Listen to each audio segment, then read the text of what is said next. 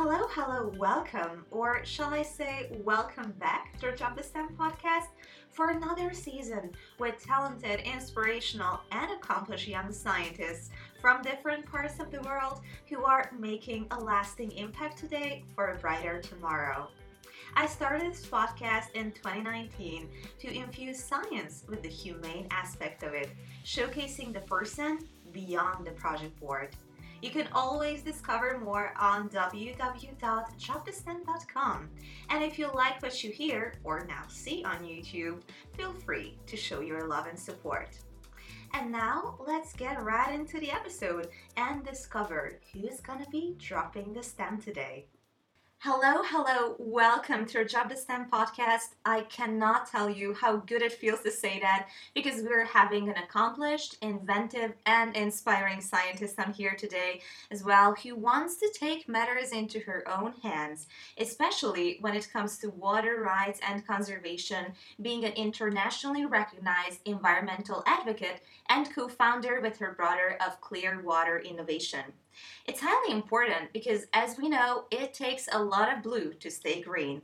We're going to discover through Emily Tianshi's invention how Torrey pine trees needles can contribute to helping drought stricken but foggy areas, which was in fact featured in a National Geographic World Water Day documentary series titled Join the Millions. Emily is also a multi award winning inventor, including the National Stockholm Junior Water Prize, ISEF, Broadcom Masters, and so much more. Whether it might be about creating YouTube videos, hosting free STEM events, standing up for matters close to her heart, she is on the go for making an impact. So, hello, Emily. Welcome to the podcast. I'm just delighted to have you on. Hi, thank you so much for having me. I'm super excited. Yay! As you might know, our childhood and as growing up has shaped and played into who we are today, just as others sometimes use the technique of OVO like from the beginning. And we're gonna start with that on the podcast. And I'm curious, what spurred you to investigate the wonders of our world? Yeah, I would say that my interest in science began um, all the way back in elementary school. It was a kind of combination of I'd say frustration and curiosity. So my dad broke his leg and he had this really awful chunky blue cast on his leg for a couple months and it was really awful for him. He couldn't drive. It was really hard for him to shower, couldn't, you know, walk around, play soccer, blah blah blah. And I was really obsessed with this cast. I was kind of upset at it. Um, so I decided to try to explore my own cast and I had 58 Barbie dolls, so I would just make casts on the Barbie dolls um, and do a lot of research online about how casts are made, and um, that kind of got me into a whole like first aid um, kind of uh, uh, interest.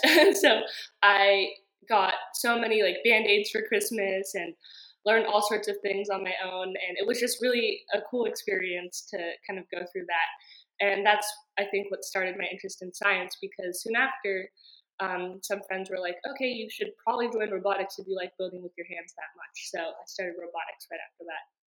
Wow, that's so cool. I'm loving the story and how it brings back to your childhood. I think that most of us imagine playing with Barbie dolls, like changing dress ups or perhaps altering their house hairstyles. I did that. I did the one centimeter short, but I've never heard someone making casts on Barbies. And I think what it speaks into is that you wanted to solve a problem and what you had around yourself, you used it, you implemented it. And I think it's so creative and inventive and also inspiring to children who might not know where to start. They can practice making casts and Barbie dolls. Yeah, for sure. Yeah, my poor Barbie dolls. they all have quite a few casts on them. and you mentioned that you joined robotics after that, something that was very practical and hands on. Could you elaborate on that and what you did in the robotics field? Yeah, sure. So, right after I started Lego Robotics, First Lego League, um, so it's robots and Legos, and it also has kind of like a science fair project component of it, and also teamwork and leadership um, called Core Values. So, of course, uh, what kid doesn't love to play with Legos? So, uh, got so excited to spend hours and hours every week playing with Legos and building robots and learned some basic programming. But my favorite part was definitely learning how to collaborate within a team and being able to inspire others with positive leadership. And soon after that, I joined First Tech Challenge, which is robotics but with um, more intense stuff, I guess, with actual metal and wood and etc. and chop saws and uh, grinders. And um, yeah, I recently graduated from my team a couple months ago. So kind of bittersweet, but I love doing robotics. Wow, congratulations. And, it had really uh, a long time span, as you, you elaborated on that. Um, you are now going into university, but how sweet is that you could spend your time in the robotics team as well? You said it was not just purely about the practical skills, but also the interpersonal skills. What was some of the biggest takeaways from working with people and you know being on that roller coaster because we're all humans and we we try to make it work, but it sometimes can be hard. yeah. Um, I think one of my greatest takeaways was learning how to always put on a happy face and always um, seeing the positive in things. These competitions can get really stressful for my team. We have this really bad habit of changing the robot drastically a couple days before the competition. The night before, we're all staying up working on the robot. So during the competition, we're very, very tired and not on our best feet. But I think uh, together we've learned how to kind of optimize our spirit, cheer each other up, and just be positive no matter what situation we're in. That's amazing. And these are skills that are universal, meaning you can use the learned, set, uh, learned lessons in any kind of situation. So those are definitely beneficial. And doing some um, all nighters with your robotics team members definitely makes some good memories. Yeah, for sure sometimes you know the greatest ideas come from unexpected places and i know that you're living in california. So we've started with your childhood we've moved on to finishing high school but now for this story let's set the scene. Could you take us back to torrey pines state park and why it was a peak moment in your scientific journey? Yeah well my family and i are super super big hikers. Last summer we probably hiked every single day and as kids we would go to torrey pines state park pretty much every weekend because it's such a gorgeous trail. I absolutely love it and we live fairly close to it. Um, torrey pines state park uh, is a gorgeous state park. It's right next to the beach and it also is home to the torrey pine tree which is a very unique tree only growing in san diego and the santa rosa islands. Um, and as a kid, California was stuck in this decade long drought. It was horrible. Um, everything was dead. No no lawn of grass remained untouched. I mean, if you walked past a lawn of grass that was green, it'd be like, oh my gosh, what are they giving their grass? this is magical. Um, and we had to limit our water usage quite a bit, and um, it was just not not a great time. And uh, yeah, everything was dead, was basically the bottom line. But when we went hiking at Torrey Pine State Park, I noticed that there were these giant puddles of water underneath the tree. And that was really strange. Where did it get the water from? Like, what's going on? So I asked the park rangers about the Torrey Pine tree, and they explained that the Torrey Pine uses um, the marine layer from the ocean, a very thick layer of fog that comes through, and it condenses it on the needles and uses that to get moisture um, when there is literally no rain. And I thought, like, wow, that's so brilliant. I wonder how exactly they do that. Um, but because the Torrey pine is super rare, there hasn't really been any research on the mechanisms behind it.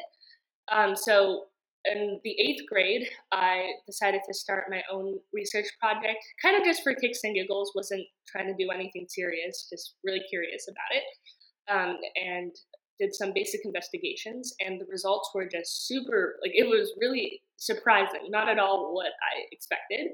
So I brought it to my first science fair, and that generated a lot of interest among the community in San Diego. So that's what inspired me to keep on going.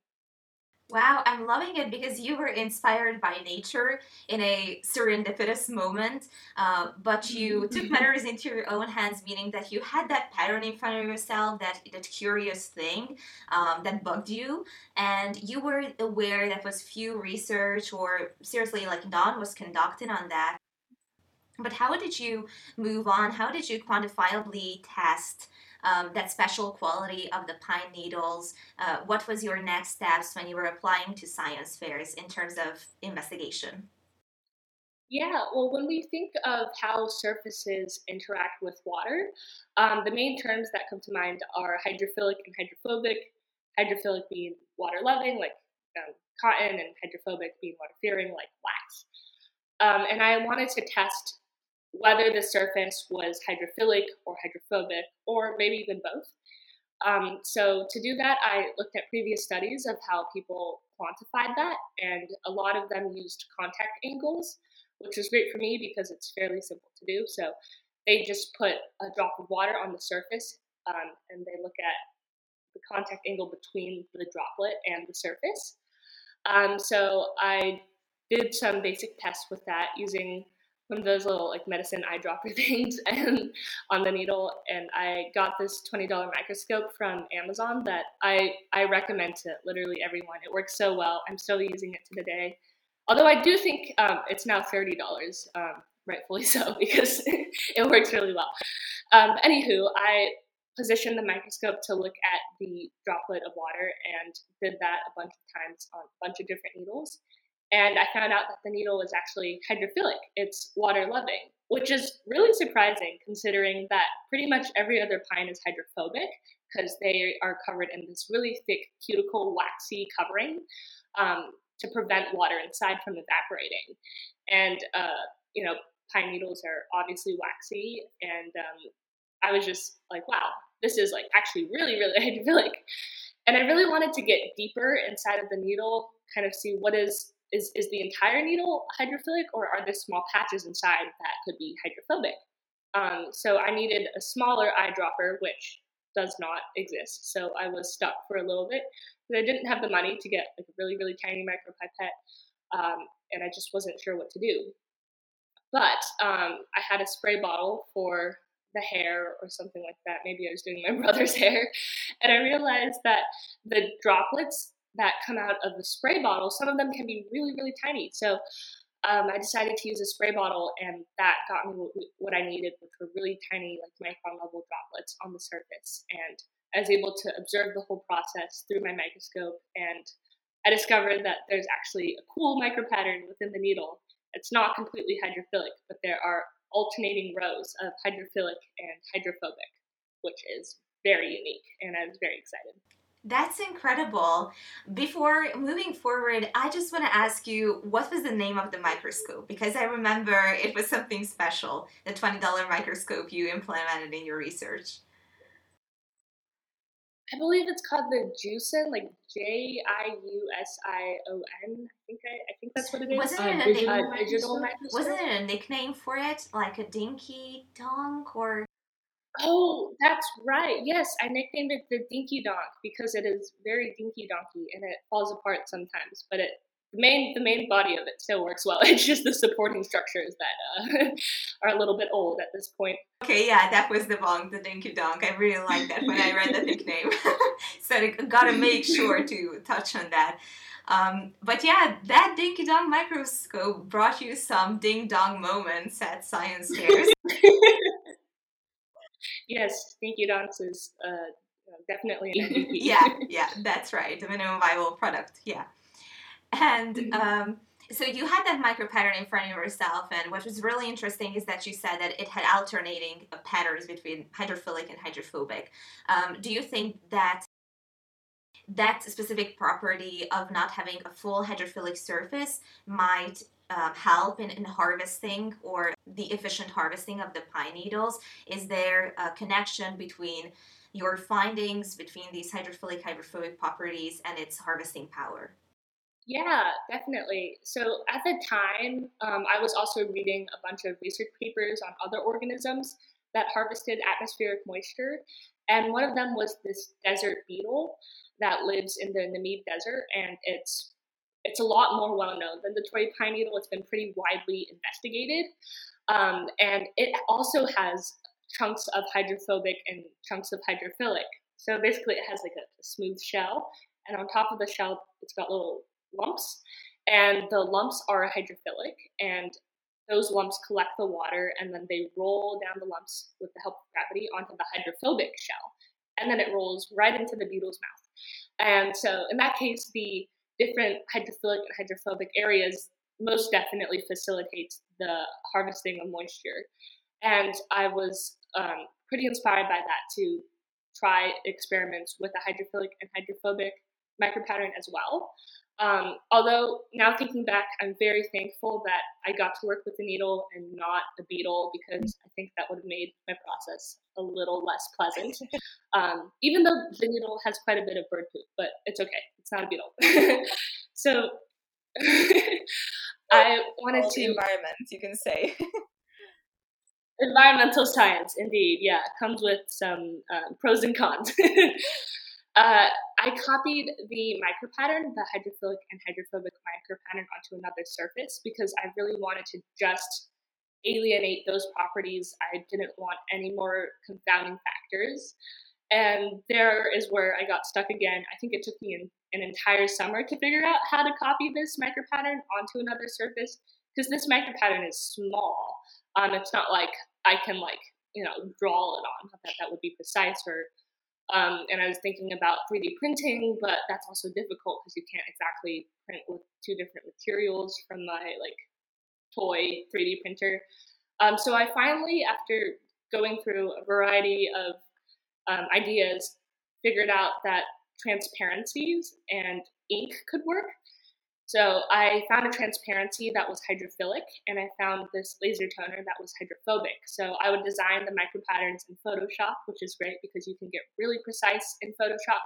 And then I would print it out on the transparencies, and um, that would be a beautiful micro pattern for me to do test uh, testing on. So um, with that, I uh, did a variety of experiments optimizing the ratios of hydrophilic, well, hydrophilic to hydrophobic and comparing it to a plain hydrophilic surface and a plain hydrophobic surface.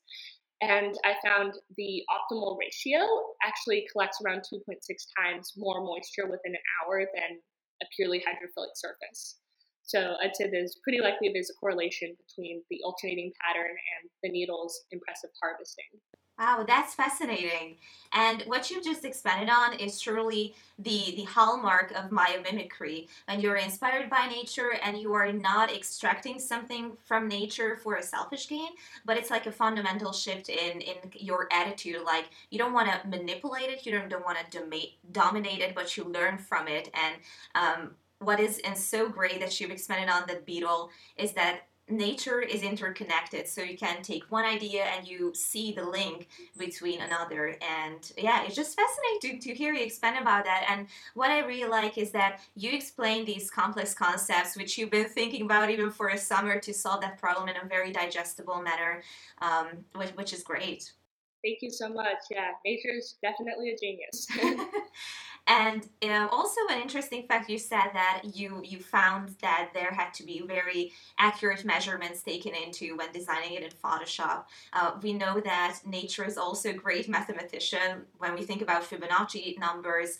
And um, have you found some mathematical pattern or equation or accuracy when looking at those patterns? Actually, yeah, a little bit. Um, I did a series of experiments afterwards. Um, with the critical roll off angle of the needle. So um, basically, if you take a droplet, like where do you have to tilt the surface in order for the droplet to roll off? And um, I optimized that in relation to kind of how wide each, each of the hydrophobic passages were in between the hydrophilic. Um, and that matched up to an equation that was really complicated, and I don't quite remember it because this was two years ago, but it was really cool and it did work out. you still gotta name it though. Ooh, yes. Oh man. I come up with a funky name, yeah. patent the equation as well because now you're in the patenting process. And um, I'm interested to ask from you, like, what is your hope for the development of your biomimicking device, um, and how do you plan to develop it in the upcoming years? Um, my patent recently got approved back in June, which was I was very very excited because um, I submitted it in November of 2019, and this is pretty quick for the USPTO. And um, so I patented the micro pattern as well as some version of um, a, a, moisture harvesting device.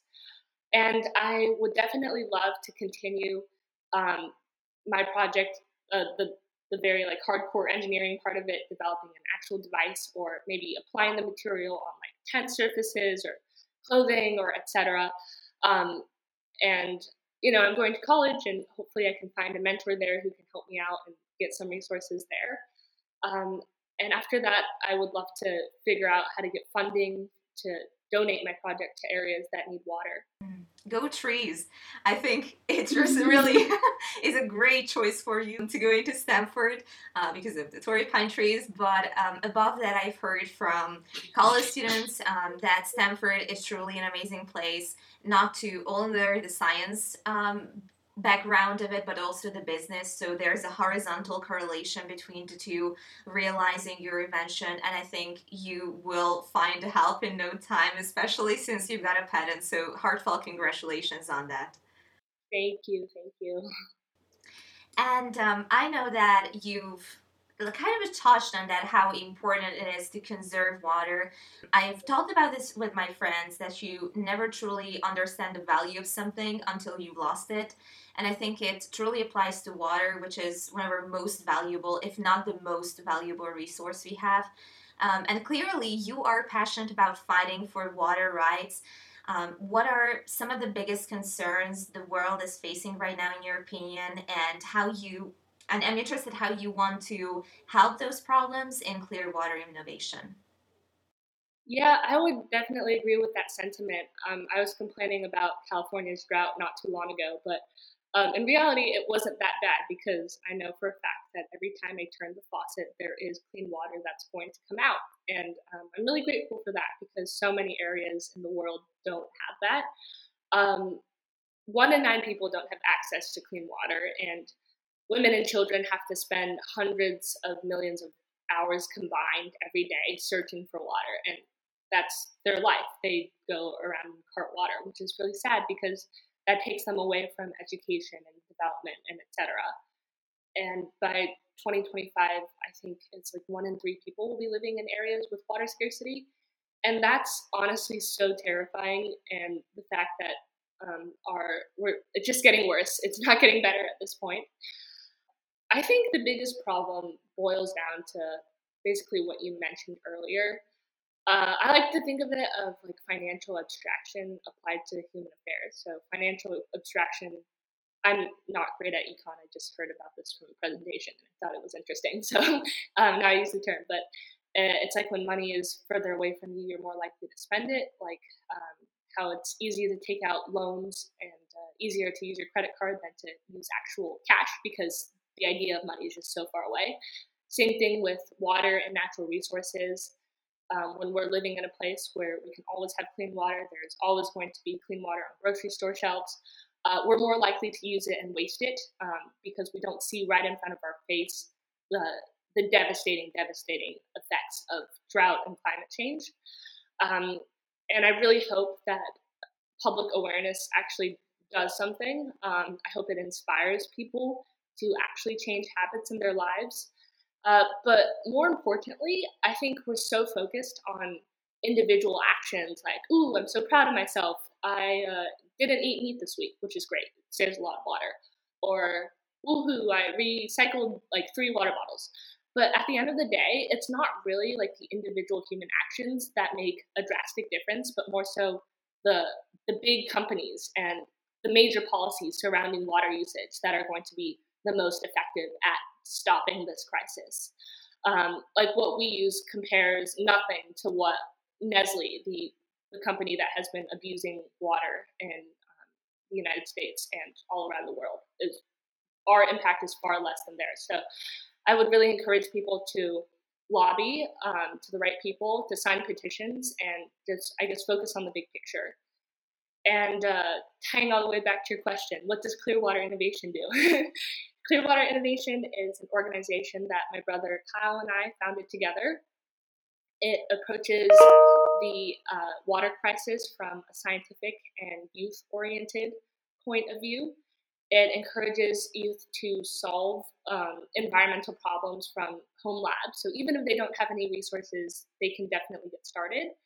And I, um, I also love the aspect of Clearwater Innovation where we do a bunch of events encouraging people um, and educating people about the water crisis. And we also have kind of a journalism segment where we write articles about it.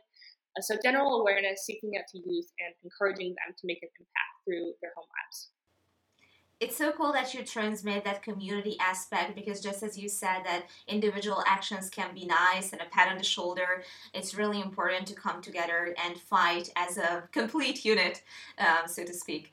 But um, i think that also what you said that the major policies are also going to have an effect on an individual life as well if they not only focus on abundance and what we have right now but having a bit of a future mindset and how to take actions in order to um, reach a goal that is going to help the environment and help humanity and our future generations because we don't have to be we shouldn't be so selfish to think about only ourselves but our surroundings as well.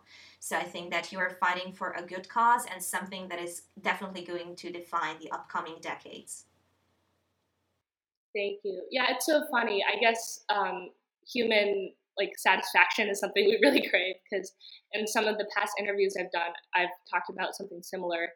And then um, I watched the end interview because obviously they have to cut a bunch of things, and all, all it mentions is take shorter showers. I'm like, no, no, no, no, that's not what I meant. Like, yes, do take shorter showers, but um, that's not the only thing. Yes, yes, absolutely. Mm, perhaps they wanted to focus on the very practical aspect of it, but it's better if we dig a little bit deeper and we are not just operating as scanning microscopes, just touching on the surface, or going a bit deeper. Yes, yes, Before moving on, I know, and I mentioned beforehand, which I wholeheartedly encourage the viewers to watch as well that you've had a National Geographic documentary that you were in, and I know that you talked about water conservation in that and um, also the practical aspects. But how was the filming process? It's it's a big company, and how was that filming day for you? It was so cool, an amazing experience. Um, it was really funny because you know San Diego, it's like forever beautiful weather no clouds, sunshine, between like 60 to 80 degrees, like just a beautiful place. Um, but the day, the three days actually that we filmed, um, the winds were just they they were wild. They could not be stopped. They were truly a force of nature. They were like 60 miles an hour at the highest point. Um, trees were getting knocked down. Um, there was lightning, but no rain. It was just really strange. And the film team they stayed in this Airbnb um, and they said that the winds were so strong that there was like dirt being knocked out of the roof and like landing on them while they were sleeping. Um, so it was a, a very strange weather pattern to say the least, but we still found pockets of sunshine to film beautiful things. And yeah, the whole filming process was just really cool because um, seeing the behind the scenes of what goes into that, like we had three days of footage condensed into a two minute video. And um, there were just things like they had me walk around for a really long time and like look meditative. And I was like, oh, what, what does that mean? You know, I had to channel my um, inner, probably non existent actress. And um, things like when I pick up needles for testing, I try to touch them as least as possible, or I use gloves because our fingers have oils that would mess up the micropattern. Uh, but with them, they were like, stroke the needle, look at it fondly, and, and pretend like you're observing it. it was it was really funny, and I tried my best. Um, I think it turned out okay. um, so that that was really fun to do. And also when we were filming the interview part, uh, we had to push it back for quite a few days because of the wind. But after we were done filming the interview, we had to sit like, silently for 30 seconds while they recorded the sounds of the entire room, so that way they could uh, they could subtract that video from all of our prior videos with my voice in it to get like a really pristine sound. And I was wow, that that's really precise. But yeah, I love the team. They were super super cool, and I'm really grateful for the opportunity. Um, the video is really beautiful and Oh yeah, they flew a drone over Torrey Pine State Park. They like set up a drone in like two minutes and flew it, and I was really impressed by that. yeah, you were walking up with your family on the top of the mountain, and, and that drone shoot was truly, I think, a bomb start to the video. And I think you did more than okay, so you could definitely channel that inner actress of yours. Thank you. Maybe I should change my career or something. Well, you can always add a job, you know. It's how did I say that? Diversifying your income. oh, that's a good one. Yeah, Scarlett Johansson, watch out. National Geographic star coming your way. I think that's uh, truly great because you could also spread awareness in that video and um, how great that you were, you know, outside of your comfort zone and also having a bit of, um, you know, light on STEM and people getting closer to the innovations that you're developing. So definitely a very good job done in that. Yes, yes, thank you. And you've also participated at Broadcom Masters, which is, I guess, for middle school students. And then for bigger students in age ISEF, where you got a second prize. And we can say that you've spent a considerable amount of time there. And I'm interested, what has being a Society for Science alumna brought into your life? Oh man, so much. Uh, I like to say that like every time I go into a science fair, I make so many like not just friends, but like really, really good friends. I just click with everybody I meet in science fairs because we're all we're very like-minded, but at the same time we couldn't be more diverse. Um, so the network of friends and also adults that we get to talk to is just incredible. And it's great because going into Stanford, I feel like I know so many people, not just in my grade, but also in higher grades through science fairs. And that makes me feel a lot better walking into a brand new atmosphere. And uh, being a SSP alumni is it's just so inspiring. Um, like how lucky am I to be able to be surrounded by these people who are just that motivated and so brilliant and um, really just pressing forward.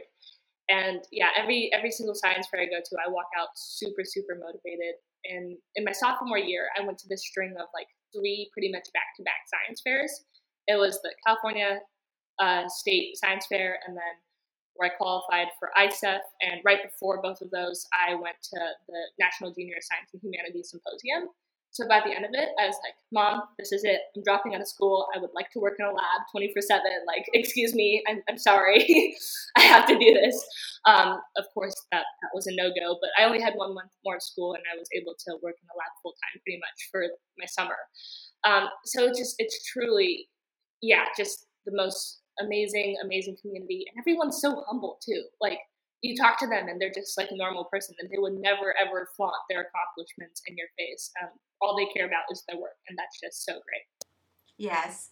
You know, how, what a, what a plague flex is that dropping out of school and then going straight into research.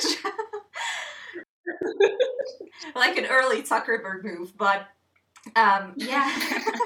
but yeah, I really like that. Um, also about the community aspect and the fact that you said that they are not going to be very balloon headed and just so full of themselves.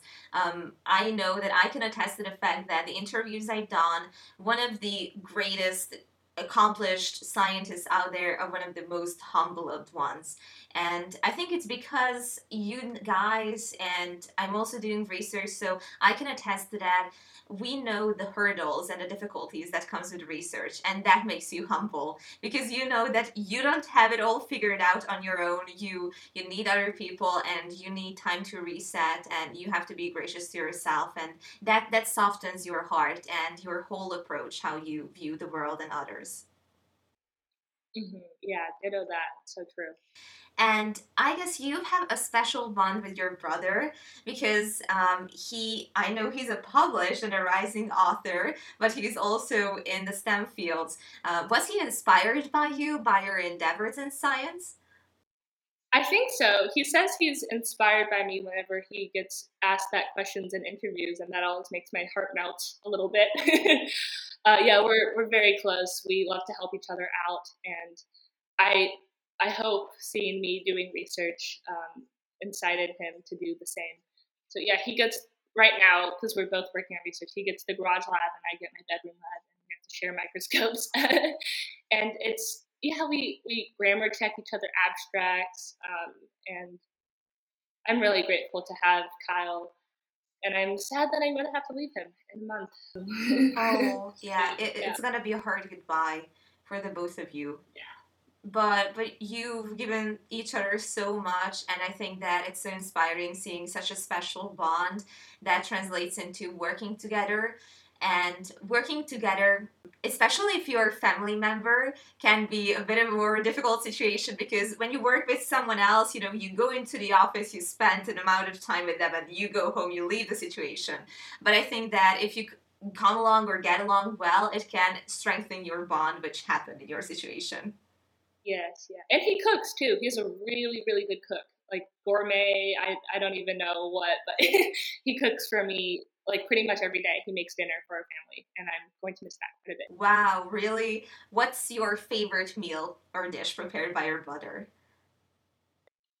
Uh, couscous. I love couscous. I don't know why. The texture is just so cool with um, like bell peppers. It's so good. yeah, yeah, it really does sound good. okay, yeah, he's really a renaissance man, you know, being in STEM, writing books, cooking. Yeah, very well rounded. he is, yeah, he's a good dude. Back into science fairs, um, you've participated in a few, as you've mentioned previously, but what would you include in your top tier highlight moments of science fairs you participated in? For ISEF, I would say some of my favorite moments were late at night with my roommates having deep conversations about science and feminism and politics and just all around because oh man the group that i traveled with um, the girls and and the guys of course but um, the girls were who i hung out most with the most because we had to share a room they were just so cool and like wow their ideas were just really really inspiring and i just love being able to converse with them and at ISEF, I messed up my poster. I forget what, but it, it broke some um, SRC rule. So I had to redo it and then reprint it in Phoenix. And that was very, very stressful. And I had to stay up very late. But my friends stood, like, they stayed up with me to do their homework. And it was just such a blast. Um, something that I would definitely do again. and I learned a lot from them on that trip. So that was definitely my highlight of ISEF um, for the Broadcom Masters. Um, the Broadcom Masters was a really um, challenging trip um, because it wasn't just the presenting the posters, it was also leadership exercises. So they took us all around Washington, D.C. to do these science projects uh, in groups of five. So some of them were we had to build uh, we have to build a remotely operated vehicle, like a robot that goes underwater and picks up a sample of soil and comes back up. We also had to design a brain for 100 million years from now, and uh, you know just funky projects like that. Super super fun. Really enjoyed it, but they really filled up our days, so it was really exhausting. And plus, the time change from California to DC was pretty difficult. And uh, I loved the people there, but it was just pretty stressful to say the least. So, um, the award ceremony where I found out that I won a grand prize, like, oh man, that was just everything to me. Uh, it made me so much more confident in my leadership skills. I was having a bit of an identity crisis during the competition because I felt like sometimes I had to pretend to be like a, an extrovert when and most definitely an introvert and I was just worried that, you know, am I enough? Is the way I communicate like appealing to people? And I was just um, really concerned about kind of the way I presented myself and to just have everything that I was kind of just like confirmed as a person. You know, like I am enough. I'm a good leader. I am a good scientist, and uh, I was just so so grateful to have that opportunity. Wow, a lot of things. Like first of all, midnight conversations are the best, and you know, I'm just grateful to hear that you've had such a helpful group of friends with you that you could make so fond memories with. And really interesting what you said that perhaps we have a predisposition that introverts cannot be charismatic leaders. Uh, but I've thought about that for a while because uh, being an extrovert myself, I really like hanging out with introverts because they mm-hmm. do not have that, you know, very perhaps outgoing charisma, but there's this very calm energy. There's this stability with in- introverts that can be an, a very good and outstanding quality, even though you know you're not the one always to grab the microphone, but but you represent a stable force. And I think that introverts should be appreciated in the scientific community. Just want to put it out there. yeah, thank you. It means a lot. I, I think I'm technically an ambivert now. I took the test, but I feel like an introvert. okay, what test did you take? I gotta ask. oh man, I forget the name. Is it the Myers Briggs? MBTI. One. Yes, yes. Um, although now that I've learned about the bad origins of it, I probably wouldn't take it again. But uh, yeah, ambivert slash introvert question mark. I don't know. I think that also the experiences that you've had at science fairs have helped with, you know, not just like, not the introversion because it means like where do we gain the most energy from, where our social batteries are going to be re refilled. I know a lot of introverts who went into science fairs and they came out as extroverts in their opinion. So I think there's a whole personality change, identity crisis, everything thrown into the mix. Oh yes, oh yes. what I've seen in in your expansions on how you do research is that you have a problem and you look around yourself and you find an item, you find an idea um, that is going to fit as a what was that game called? Like okay, we can say like a Tetris piece or a Lego piece into what you've been looking for. But how can someone start solving environmental problems? Because I think they seem as a daunting task at first, and they might be facing some possible obstacles like lack of resources, support, or motivation. I think people just have to know that everybody wants to help you. Like in this community, um, everybody wants to support each other. So if you have an idea and if you have any questions, like find a professor in that area and literally email them. Email them. They want to help you. They want to support you because you are doing a really, really cool thing by putting yourself out there and getting started on a new idea. Um, email me, yeah, and you know, send me a message on LinkedIn and I'll respond. and uh, if if there's um, any like, because I know brilliant ideas are just such like a, kind of like an abstract concept, like what do you mean a deemed on moment? Like it's so hard to get to that point. Um, but sit in it, think about it. Um, shower thoughts are the best thoughts. Read papers, um, explore the area. As long as you truly put your heart and soul into it, which is what you will do if you actually care about it, then you will be fine. You will be okay. Don't worry about it. Be confident in yourself because you got this. Yeah, when there's a will, there's a way. I 100% agree with that. Yes. And the listeners, especially if they're starting our research, should follow your advice.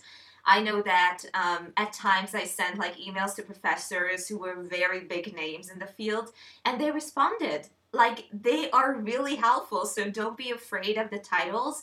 Just uh, be sure about your objective and be open to criticism and um, learn from your mistakes definitely. The next one is going to be linked to a number. So if you were to list three essential characteristics of a scientist, what would those be in your opinion? I think the first one is persistence because science can be really frustrating, and as long as you stick with it, you're going to get somewhere. It may not be where you wanted to go originally, but it will be somewhere, and that someplace will be very productive. Uh, the second place, uh, not place, second quality, I'd say, uh, is being humble, like you mentioned earlier, because um, nobody ever, ever will be able to grasp science in its entirety, and no one will ever be able to come even close to that. And that's why there are many scientists specializing in many different fields. and that's why they need to come together and work together. So being humble and being willing to ask for help, being willing to acknowledge when you don't know what you're doing or you're not right, I think that's really important. And the third one, I think, is the biggest one.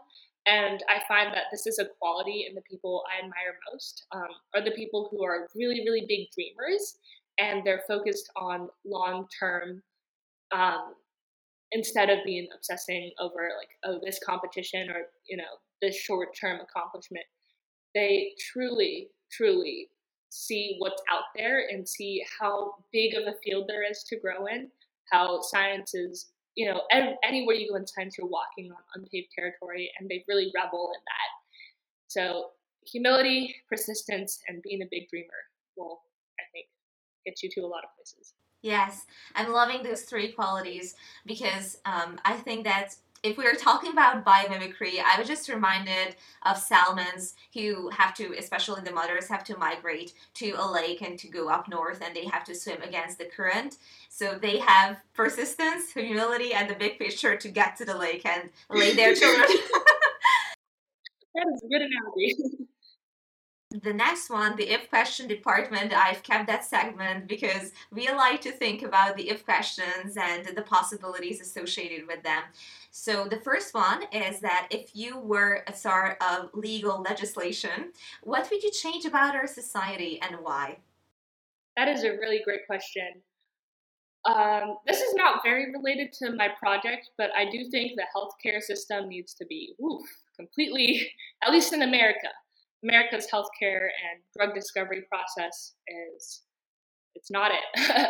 so I guess to focus on drug discovery, it's such a risky business. Um, I mean, if you're really looking for a needle in a haystack there, and if you start a drug company, chances are you are going to go bankrupt and you won't find anything useful and you won't pass through the FDA process because it's so expensive to do that.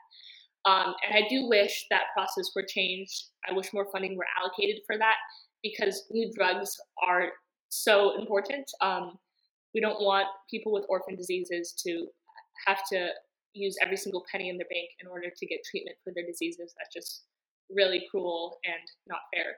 So I do wish the drug discovery uh, whole system were renovated. So of course, drugs still must be safe, but at least um, make it more tangible for people to go after drugs. Uh, healthcare, ooh, that's that's also a beast. Don't want to go into too much detail here, but um, healthcare is so expensive, so expensive. I mean, why are people dying when when their diseases are preventable? Like that's truly a tragedy. And the United States spends the most in healthcare, and it's not very effective. So that whole system needs to go out the door. Um, but in a more general sense, if I could do anything with legal legislation, I would say I would establish a website that's similar to Reddit so that people can post their new policy ideas. Because it's so difficult for people, like average citizens, if, if they have a great idea for a new policy, it's so hard for them to get it from their brains to like the governor's brains. And um, lobbying is expensive, it takes a lot of effort. And gee whiz, I wonder why rich people have ideas that are more suited for theirs. Um, you know, so I think a website that's nonpartisan and allows everyone to submit policy ideas, and then you can upvote which policies you agree with, so that um, policymakers have to look at them and it's right in their face what the people want. I think that would be really great. Yes, well, you've touched on various aspects that I think are are hot and trending right now, not in the greatest sense, um, but I think that that platform could be very innovative because as you said that getting your idea out there can be really frustrating because it just defies or it has to defy the law of gravity because what usually happens is we get it from up and down yeah, yeah. from north to south and things can go south uh, in the process meanwhile but yeah, that, that would be great because then I think that people are open to collaboration, but we don't really have those platforms or just a healthy debate. Uh, debate. Uh, what I see right now that there are very polarizing opinions, and it's hard for people to subtract perhaps their emotions from their logical reasonings. And perhaps in a written form, it might be more polite in a way. I don't know. So Yeah. thinking about your next dimension right there, being a policymaker. Mhm. And then the next one is that if you could have dinner with anyone living today or in the past, who could you invite and why? And also disclaimer here, I know for many students that you received this exact question from your college submission papers. And I'm sorry, but I received such interesting answers that I think that those college admission offices know something. I don't think I actually did a college essay on this, but I, I was asked this by uh, by another scholarship group, um, Davidson. Uh, but I didn't have to elaborate. So yeah, good question. John Adams. I know it's a really strange question, but in history class in 11th grade, we read a ton of John Adams' original journal entries. And I discovered that this dude is so funny. Like, most people won't think of John Adams and be like, oh my gosh, what a comedian. But we have such similar senses of, of humor, and it's, it's I, I don't know, I think we would have been great friends if we were the same age. Uh, but on a more serious note, um, I would love to discourse with a founding father who was he what he he was really set in his path. He was quite a stubborn guy, and he knew what he wanted to do. But more more importantly, he like held his morals, and I respect that so much. And I care a lot about politics. Um, I'm working for the mayor this summer as an intern, Mayor San Diego. So um, I'm learning a lot about our government and a lot about what's wrong with our government. So being able to go back over it with a founding father would be, I think, a very productive session. Yeah, yeah, that, that would be amazing. And just to hear his opinion on the politics of today, um, have a conversation on that. But since you're working for the mayor, I'm interested. Have you had some culture shocks in terms of getting into politics and seeing the nitty gritty details of working in that office? Uh, were there some unexpected things associated with it? Yes, absolutely. Um, the mayor of San Diego, I'm super lucky. He is just such a great person. Like he is so genuinely kind, and he always takes time out of the of his day to say hi to us and ask how we're doing, and um, just like a wonderful, wonderful person. And the entire office is just um, such a great environment, and everyone's so spirited and driven. Um, but we're also in charge of like customer service, essentially. Um, you know, we take the phone calls um, and we respond to the emails and uh, we get quite a bit of hate mail because our mayor is gay, and I've been yelled at quite a few times by different constituents, and it's quite interesting. Some people are pretty nasty, um, so those would be the culture shots. But in terms of the office itself, it's it's wonderful. It's everything I could have hoped for, and um, in the future, I hope to model anything I do off of that as well that really is a culture shock and that speaks into also cultural issue as well. But i really like that you not only like working there but the personality and the whole attitude of the mayor uh, makes you feel like you're working in a, a, positive environment. And i think that it's not always about the professional aspects of a person but i think maya angelou said it that uh, you don't necessarily remember the words someone said but how that person made you feel and I was just Oh, reminded of that as you were elaborating on him. yes yes oh yeah that's a great quote to describe it And the next department is the this or that game. So as the question suggests, you gotta choose between option A or option B. cool All right. So we've talked about water a bit. So let's jump right into it. The first one is swimming in a pool or in the ocean. Ooh, ah, ooh. Oh man. See, I like both of them, but I don't do either one of them very much, which is kind of tragic because I live right next to the beach. Um, I'll have to go with ocean. I love boogie boarding. It's so much fun, minus the sand everywhere. But boogie boarding is great, and I love the how dynamic the ocean is. I gotta ask, what is boogie boarding? I might have misheard it. What is it all about? Um, surfing for non-coordinated people like me.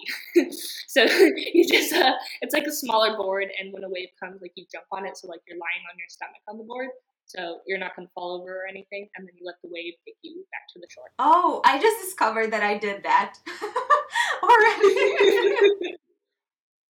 what do you call it? I don't know. I have no idea. I was a child and we were on vacation and I had that board and paddle board uh, with dolphins on it because I was obsessed with dolphins and become a mermaid. And I just remember going on the waves and having the time of my life. Oh, that's so cool. Yeah, I think you'd make a great mermaid. and, and a great hobby. You know, it, it's it's a sport on its own now. Next one is TV shows or movies. Ooh, uh, I'm gonna say movies because they're a little bit more accessible. Um, because they're shorter.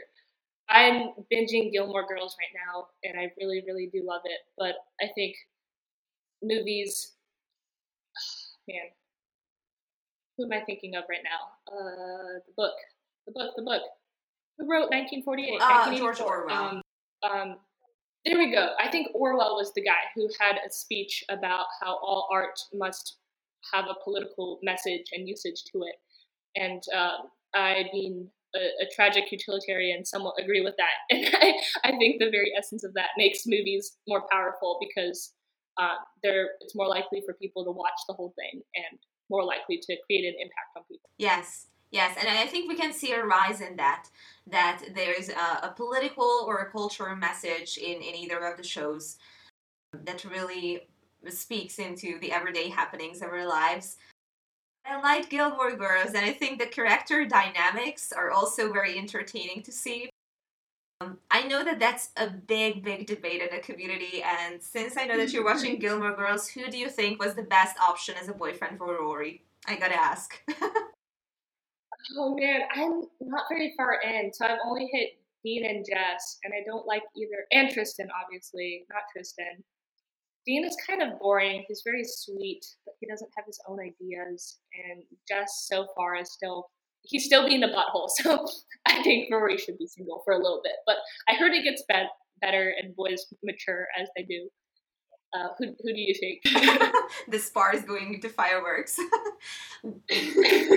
well, I mean, um, I have a predisposition because um, Chad Michael Murray, who plays Tristan, I know he is a very oh, detestable character, very detestable character, but I've seen him in other films, and you know, there's just some banter is going on between them in school that I think keeps this show a bit spicy. But of course, PJ. But um, I think I, I like them in the show, and I mean, it, it's really hard. I cannot either choose between them because, as you said, that Dean is a softie, but without that stem, stamina, which I think we're mm-hmm, attracted mm-hmm, to. Mm-hmm. But here's Jess is a bit too rough. So I think if if yeah, he yeah. softens, I'm not gonna say any spoilers, but if he matures, maybe maybe he's a better option. I, I don't see very much going on with Dean right now.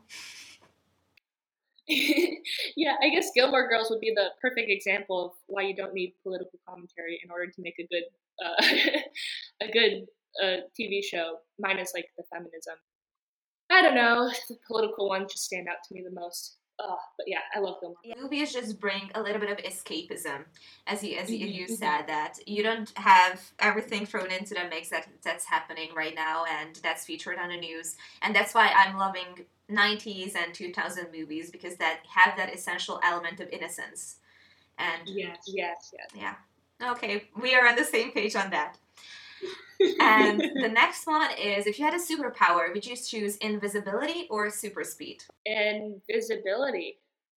Uh, I would be my own self employed CIA agent. I don't know what I would find out, but uh, Actually, I take that back. I would be, I would choose invisibility so that I could steal brownies at birthday parties without um, retribution. okay, going into the practical level of it. yes. Great. And the next one is will you choose milkshake or lemonade? Uh, milkshake. Yeah, milkshake. I love ice cream. what flavor would you go for? Uh, are cookie dough milkshakes a thing?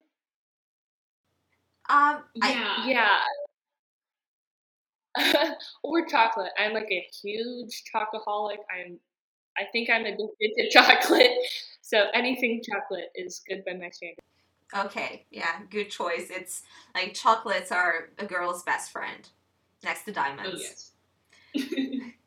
and I know that you were a four time medalist in the National Latin exam. So, w- which is an accomplishment on its own. But uh, the next one is going to be linked to two very bad dad jokes in Latin or related to Latin. And you gotta choose which one you like better, alright? Oh dear, I hope I can still translate. Okay, I got this. Not that Latin. I don't know Latin, so no pressure. Oh, okay. We're related to it. Okay. So, first one. Why did the insect that sucked blood every day decide to start taking Latin lessons? I have no clue. Yeah, go ahead. I'm thinking of vampires right now, and I'm, I'm assuming that's not the right direction. Wait, I, I'm gonna read it again. Why did the Okay, okay. insect insect that sucked blood every day decide to start taking Latin lessons? He was trying to be romantic for his wife. Oh. ah, that's good. The, That's se- good, that's good. the second option why was the father so proud that his son scored a 40% on his Latin examination in college? Because he always wanted his son to excel. Oh. that one. That one. That was good. Going with option number two, yeah. Does, you know, knowing Latin help into the research or perhaps you want to take the medical school route? I'm not sure what you're planning in majoring in. um, I would love to major in a combo of computer science and policy. Um, hope to go into politics one day with a scientific background. And learning Latin has helped uh, sometimes with reading research papers because a lot of things do have Latin roots. It has helped my grammar so much. Like, after understanding a different language, like, oh man, my English grammar is quite a bit better. And um, I think one of my favorite parts of Latin that has it's usually not mentioned is that when we translate original texts, like we translated the Aeneid, book two, and some other books of the Aeneid, and like Ovid's Metamorphoses and Catullus' poetry and whatever, it's it's just so beautiful. Like it's art and it's I- don't even know how to describe it. And a lot of those intric- intricacies like can't be appreciated unless you're in the original language. So Latin brings me quite a bit of joy. I haven't actually done like a deep Latin class in two years, I think. No, a year and a half or so. So I don't know how much I remember of it, but I really enjoyed my time in Latin. Wow, that's really interesting. And as you said, that it's a, it's a, an, an ancient language, but I guess it's also more complex. I know when looking up some Hebrew words, um, that particular word can have such a deep meaning behind it. Is it the same with Latin that you can apply it in different situations, but it's it can be so varied and so rich in meaning? Yes, yes. And you look at like the history of the word and where it came from. It's like, oh, wait, wait, that actually makes so much sense and that's so cool. Yeah, it's like you're reliving history in a sense. And the closing question that just encapsulates all what we've been talking about is what does science mean to you? Science to me, I think, is the ultimate selflessness um, because scientists work really hard every day for people they will never know. Not just because they live in, you know, halfway across the world, but also because of, we're working for future generations.